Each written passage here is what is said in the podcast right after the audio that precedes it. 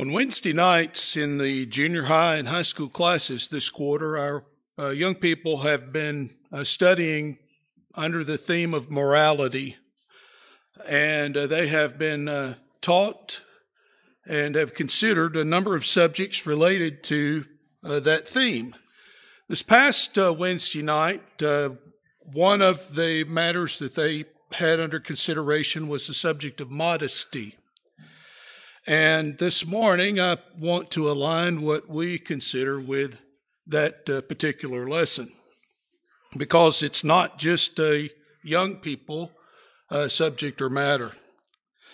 In fact, I can safely say this morning that it's not even just a Christian matter. Christians aren't the only people in this world that are concerned with modest appearance or modest dress or modest behavior. And, and when, when I use the word modest, there's, there's a broad application of that, but we're talking more specifically this morning about uh, dress and appearance. Uh, those in the field of research are concerned about modesty. Uh, in uh, looking and preparing for this lesson, I just I wanted to see how this particular subject impacted the area of research medically or psychologically. And it's amazing how many studies, peer reviewed, serious studies there are that look at how a person dresses and how it impacts uh, society. Uh, I know that employers are concerned about modesty. In my counseling uh, program, I have recently started an internship uh, with an agency. And in the orientation for that work, I received two pages of dress code, things that they have deemed there to interfere with the work and the purpose of that, uh, that entity. And so even employers most of you are employed in the secular world, and you are aware that uh, your company, in all likelihood, has dress and appearance standards uh, that must be adhered to. Christian camps have a dress code. And I know that some of the ones that our young people attend have very stringent uh, dress codes uh, that uh, must be adhered to. In fact, you know, Foundations has a dress code that says any shorts, any dress, any kind of attire must uh, meet the knees or it's unacceptable. And why do they do that? Because they don't want to police dress and appearance. They don't want that to be an issue uh, at that particular location. Interestingly, I've read articles recently about athletes who are kicking back against the clothing that is supposed to go with the sports that they participate in. Mostly women who are part of an athletic sports arena where the clothing that they wear is just kind of prescribed and understood. And yet they, many of them are kicking back against that because of the message that the clothing sends. I say all that not that we get our standards from research, that we get our standards from employers or camps, even, or athletes in their attitudes toward their sports attire. I say all that just to show that it's not just overzealous Christians who are concerned about clothing and its impact on people and society. It is important for godly people to consider this subject because we live in an over sensualized and sexualized society. And so we're not to conform to those standards. We're to understand them and to know what God wants of us. Three points of observation, uh, but as has been observed, often my points have points. So uh, we'll we'll do what we can with this. Here's the first one: Modesty is a biblical subject that needs to be viewed biblically. If, if we want what the Bible says about a particular subject, then we need to look to the Bible for that. Not the preacher's idea, not a set of standards that, that we have established because, you know, that's what we feel comfortable with. We need to go to the Bible and get an understanding of what the Bible says about the subject in order to make a decision about what's appropriate for us and what's not. When you think about that and the way that we sometimes approach the subject of modesty, there, there are several approaches. There's the lazy approach that says, well, it's a gray area. You can't really figure anything out about modesty. And then we use that as a springboard to shirk any responsibility to try to drill down to what God expects of us. But I, for, for those who want to say it's a gray area, I issue this challenge. A gray area is an area that is ill defined. It, when we say it's a gray area, what we're saying, according to the dictionary, is that the standard has been inadequately defined. I don't know if we've thought about the implications of that. Because if we say something that the Bible teaches us is a gray area, then we're saying it's an ill defined area. And that means God came up short in giving us his will on a particular matter. I don't know that that's what we mean when we say gray area. I think what we mean is it's an area that's not just spelled out in a, the Bible says, do exactly this. But when the Bible doesn't spell something out in one verse that gives everything we need to know about that thing, we can't just stop there and say, oh, well, we can't know. What do we do? We have to do some work.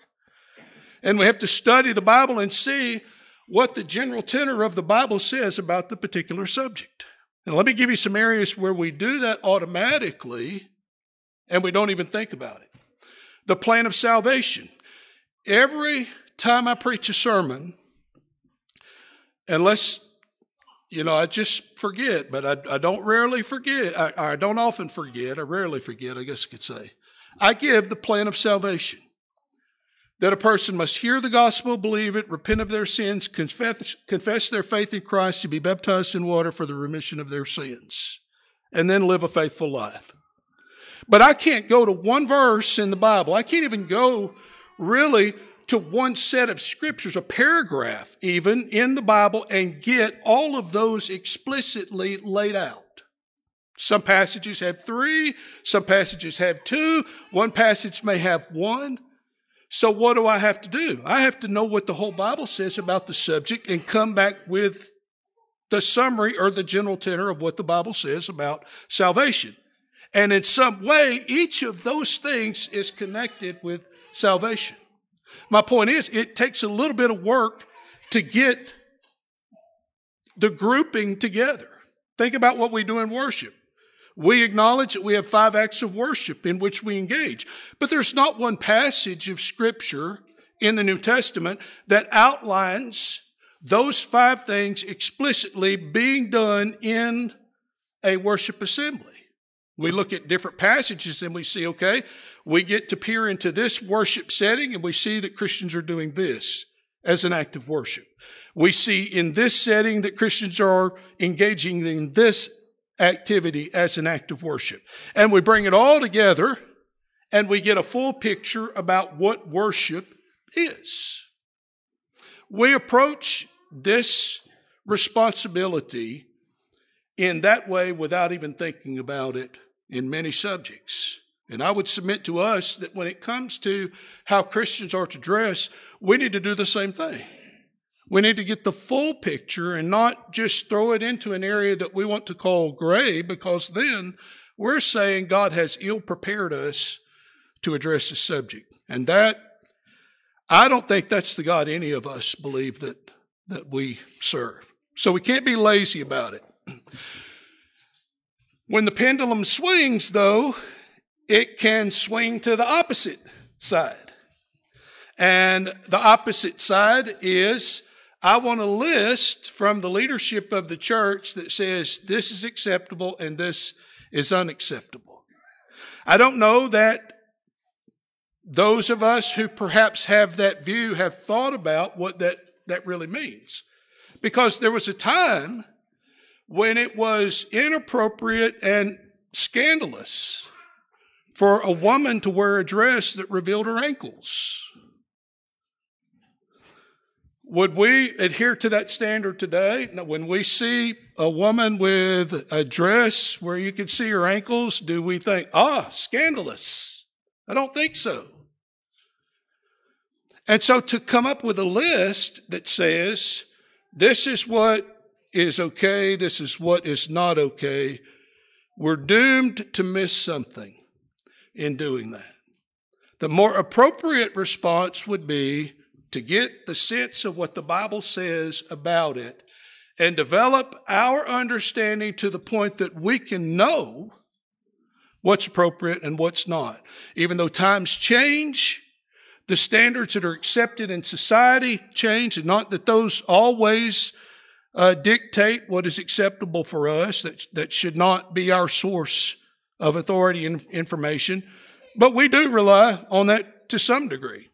The length of dresses that covers the ankles has changed in the general understanding of society. So it does impact us some. But I, I'd, to say, for me as a preacher, and I, I have my scruples about dress and appearance for worship. I, I don't, you know that, right? I, I have, and I have said before as a preacher, I have an idea about what I think dress and appearance ought to look like for worship. But that's a scruple. It's a personal preference that I hold by myself by, but to hold you by it would not be appropriate. We don't bind our scruples. For me to say, well, I think this, this, and this about dress, that doesn't resolve the problem. What it does is it satisfies me. Because if, if people will live up to the standard that I set for dress, then I don't have to worry about being bothered by that and thinking about it, so it satisfies me.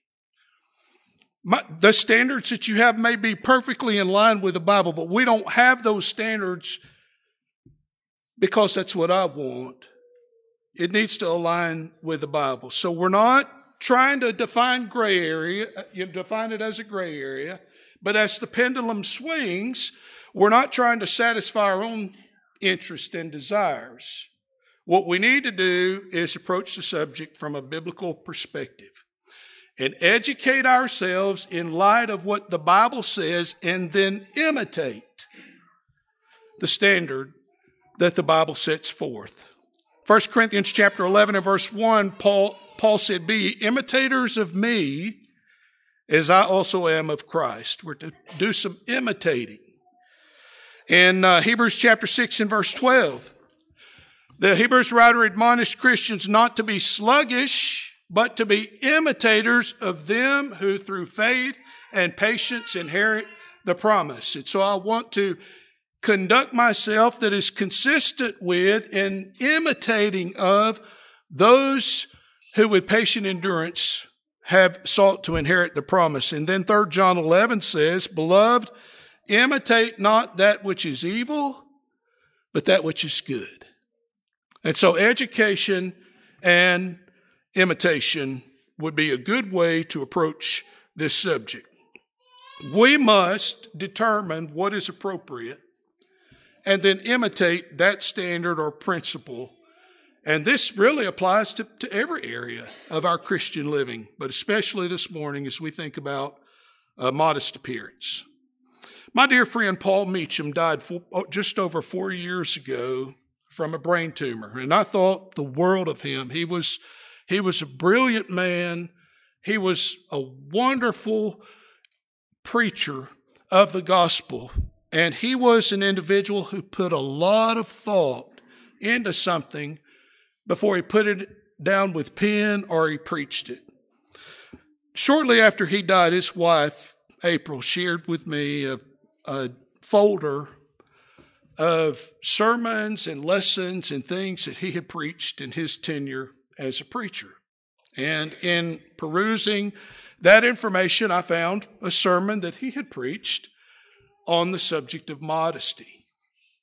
And so these three points under the second point are the points that he made relative to modest dress. And I thought so much of them, I figure I would just let him speak as he spoke from the Bible about this subject. And so here are three biblical principles that will help our education in learning what the Bible says relative to this subject.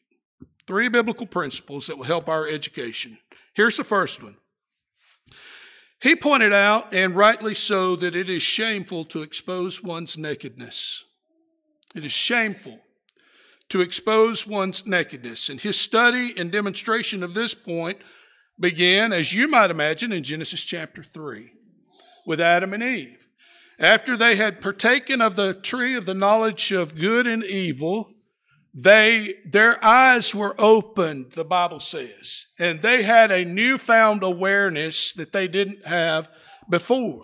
They lost some innocency and they knew that they were naked. And if you look at Genesis chapter 3, verses 6 or 21, I'm just going to try to summarize some of the points here. You might say that they had an ignorant modesty here. Uh, they took, in response to the realization that they were naked, verse 7 says they took fig leaves and sewed them together to cover themselves. In fact, in essence, they made themselves clothing in response to the realization that they were naked. When God enters the picture at verse 10, he's walking in the garden and they become aware of God's presence. And so verse 10 records where God asks why they hid themselves. And Eve says, because I was naked. I hid myself. That's interesting, the timing of this, because she had already made herself clothing out of fig leaves. But subsequent to clothing herself, she hid herself because she was naked, still naked. If you continue that discourse where God interacts with Adam and Eve, when you get to verse 21, you see that God makes them tunics of clothing and does what? He clothed them. Up to this point, they were not clothed. And so the point is, they had exposed their nakedness. They had tried to correct that and yet realized that it still wasn't resolved, and God, by His own standard, made clothing for them to put on so that they would not be naked anymore. The point is, a person can have clothing on and still ignorantly be revealing their nakedness because they haven't clothed themselves based on God's expectations. She was clothed, but she wasn't clothed. God clothed them as he deemed appropriate. There's also what we might call inadvertent immodesty. And what I mean by that is what's demonstrated relative to the priest under the Levitical system. They had the responsibility to interact with the altar relative to the sacrifices that were being made to God. But there's some interesting instruction given in Exodus about the priest and their clothing. They had an elaborate uh, outfit that was suitable for their work, and they had a garment that probably would look more like a skirt uh, for a man during that time. I'm glad that we're not in that time today as I'm sure many of you men are, clothing has changed. But there was a problem with what just looking at them directly, there was a problem that wasn't evident in their dress and their appearance.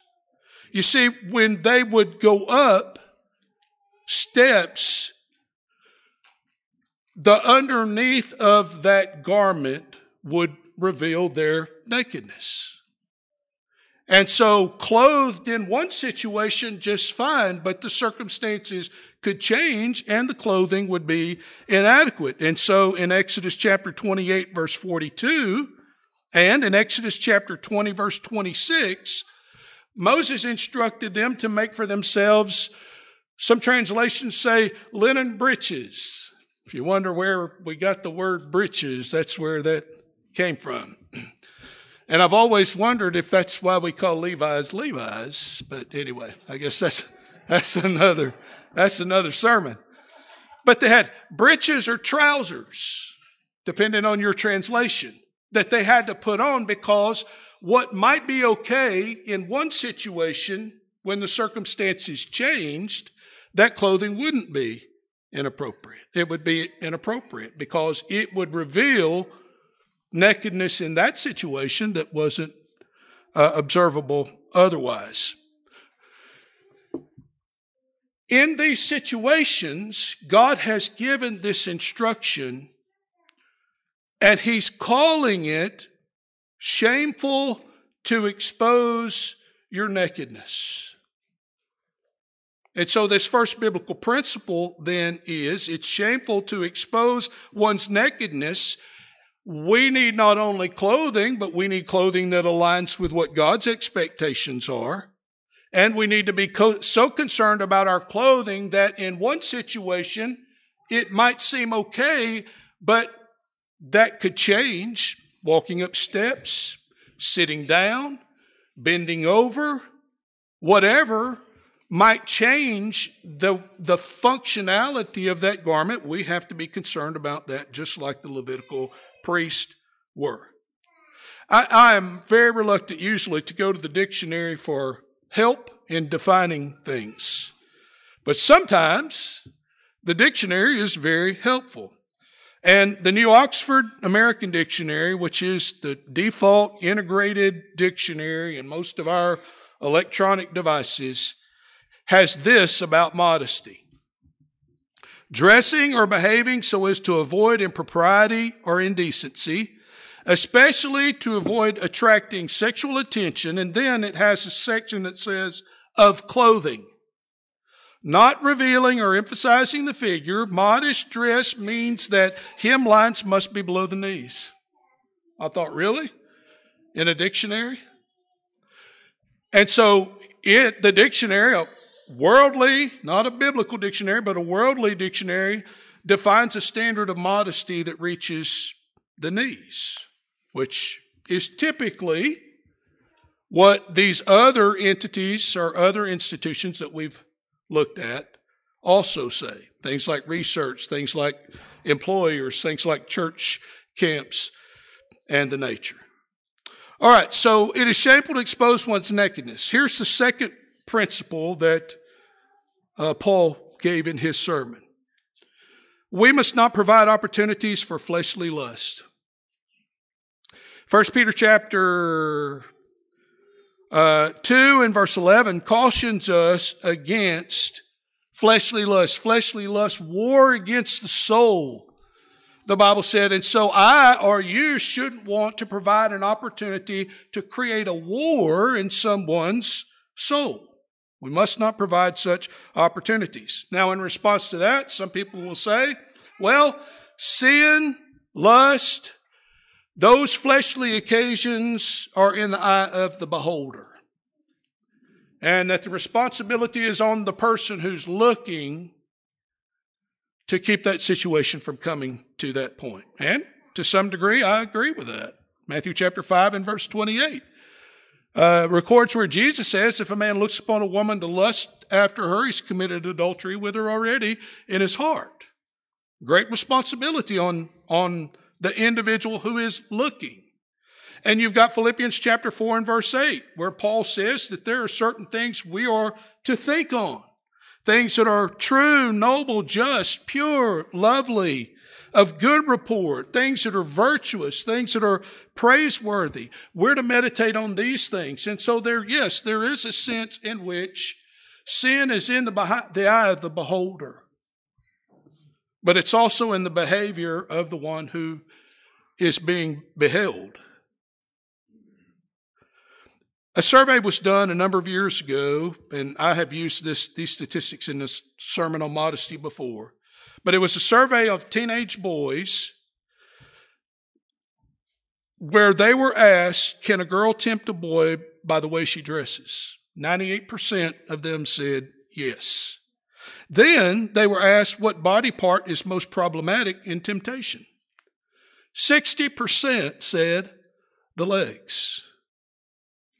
And so this demonstrates, again, in the world, working with real people about this subject matter, just how important it is for us to know what is appropriate, what is not, so that we might not provide an opportunity for lust. 1 Corinthians chapter 6 and verse 20 says, We're bought with a price, therefore we're to glorify God in our body and in our spirit, which are God's. We don't want our bodies, our dress, to be an instrument that detracts from the privilege and the obligation we have to glory God, glorify God.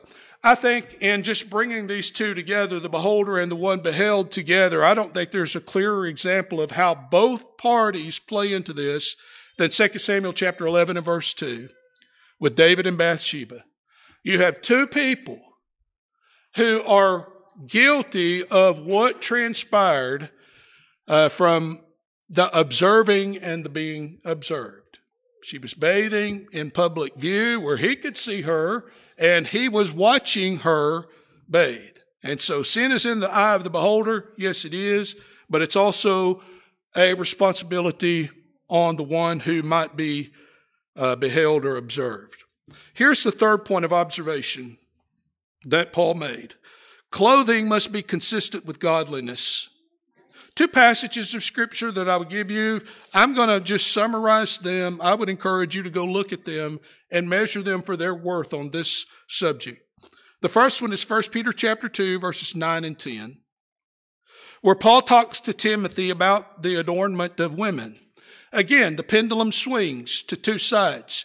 There are situations and circumstances where dress might be too much and the specific scenario given here was a too much situation. They were overdressing and drawing them attention to themselves because of their overdressing. And it wasn't modest because it was too much. But it swings to the other side where it can be too little. And if that were the case in this particular cultural time, that would have been what Paul addressed with Timothy. It just happened to be the other. But modest can't be too much, it can't be too little. It has to be modest. And so in 1 Corinthians chapter 2, or 1 Timothy chapter 2, verses 9 and 10, rather, if you look at the words that are used to describe the adornment that Paul admonishes Christian women to observe, and, you know, we're not excluding men here by any means. It should be respectable, it should be reverent, reverent in the sense that it it's respectful and honors God, thoughtful. We should put some thought into it, and it should be fit for godliness. Then the second passage is 1 Peter chapter 3, verses 3 through 4. Where Peter says, Let not the outward adorning of braiding of hair, of wearing of jewels or gold, or putting on of apparel, again, the too much swing of the pendulum. But the same principles of truth that he gives applies to the too little as well.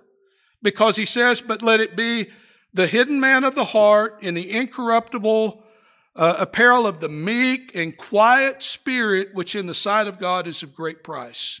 It's not a gray area, brothers and sisters.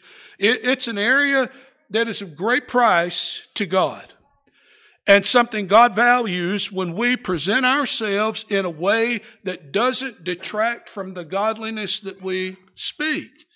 And it doesn't provide an opportunity for people to grow closer to sin rather than to grow closer to God And it's shameful for us to expose our nakedness, and we're responsible to know what that really means. All right, here's the third point.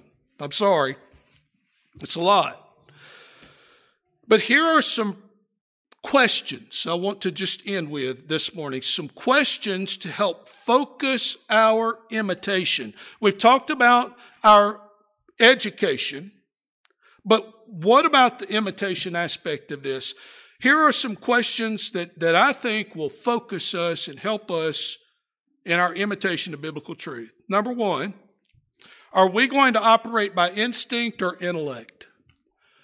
You know, when we go to the clothing shelf at the store, do we operate by instinct or do we operate by intellect? Ephesians chapter 5 verses 15 through 17 says we're to walk circumspectly, not as fools, but as wise, redeeming the time because the days are evil. And then he says, therefore do not be unwise, but understand what the will of the Lord is. When I'm shopping for clothing, I ought to ask, what is the will of the Lord. I'm not going to operate by instinct. I'm going to operate by intellect that is educated by the Word of God. Here's the second one. Are we going to be sensual or spiritual?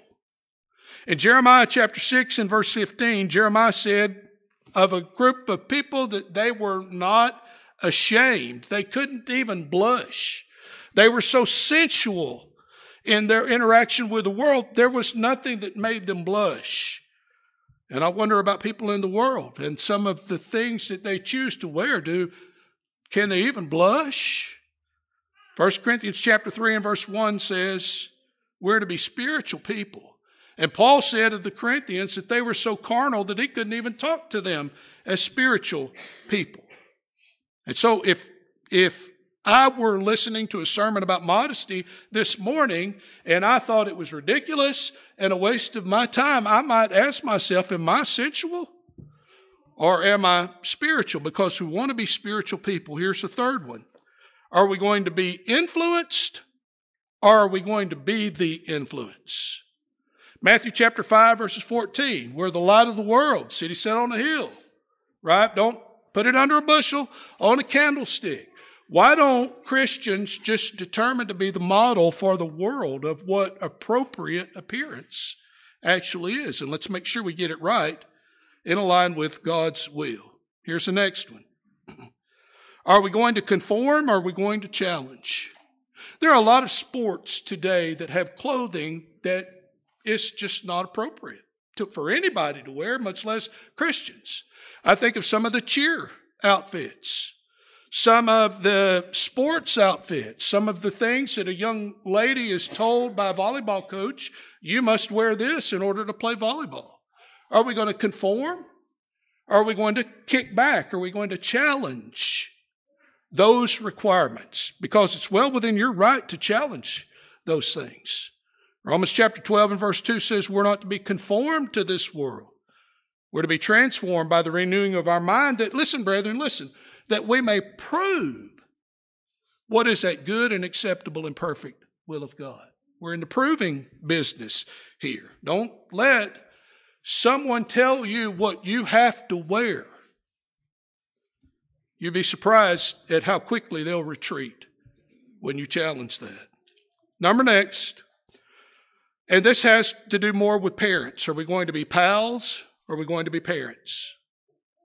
Because sometimes we're tempted to say it's just not worth fighting this battle. But might I remind us of our obligation, according to Paul in Ephesians chapter 6 and verse 4, to bring our children up in the nurture and admonition of the Lord. We have a responsibility to be parents, not pals for our children. And then the last one are we going to be accusers? Are we going to be advisors? And what I mean by that is it's easy to look out among ourselves and see people who are inappropriately addressed and accuse them in our minds or maybe with our words to someone else. We can accuse. But what the Bible admonishes us to do is to be advisors and to help people see when they're not in alignment with the will of God. In, second, in Titus chapter 2, verses 1 through 5, Paul told Titus to speak the things that befit sound doctrine. He told a preacher to preach sound doctrine. And I don't mind, as a preacher, getting up here and preaching about subjects like modesty. I don't mind it at all. But that's not the period in sound doctrine.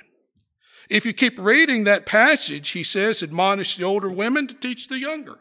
To do what? To love their husbands, to love their children, to be sober minded, chaste, workers at home, kind, being in subjection to the work, their husbands, that the word of God be not blasphemed.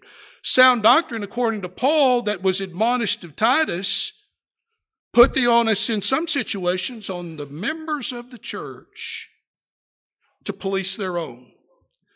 And for women, older women, more mature women, to help younger women, and in this case, who may be living by a standard of modesty that they think is right, that doesn't really align with Scripture. Some questions that I hope help us focus our imitation of biblical truth. Two things in closing that we don't want to do. We don't want to look so much like the world, brethren, that you can't tell the difference between a Christian and someone who's not a Christian. And number two, we don't want to create a stumbling block for someone else that just might fan the flame, no pun intended there, that eventually costs them their soul. We don't want to do either one of those. And this matter of how we dress can do that. We don't get to pick and choose what parts of God's will we observe and which ones we don't. It was in the New Testament, in fact, James chapter 2 and verse 10, where this principle was illustrated. Whoever keeps the whole law yet offends in one part, he's guilty of all. And so we can't say, well, I'm, I'm not, I'm going to worry about this, but I'm not going to worry about that. We've got to keep the whole law of God and the way that we dress and present ourselves, not just in here, but in our public life, matters. It matters to God. And I believe the Bible, in the passages we have considered and others that we don't have time to consider, demonstrates that great truth.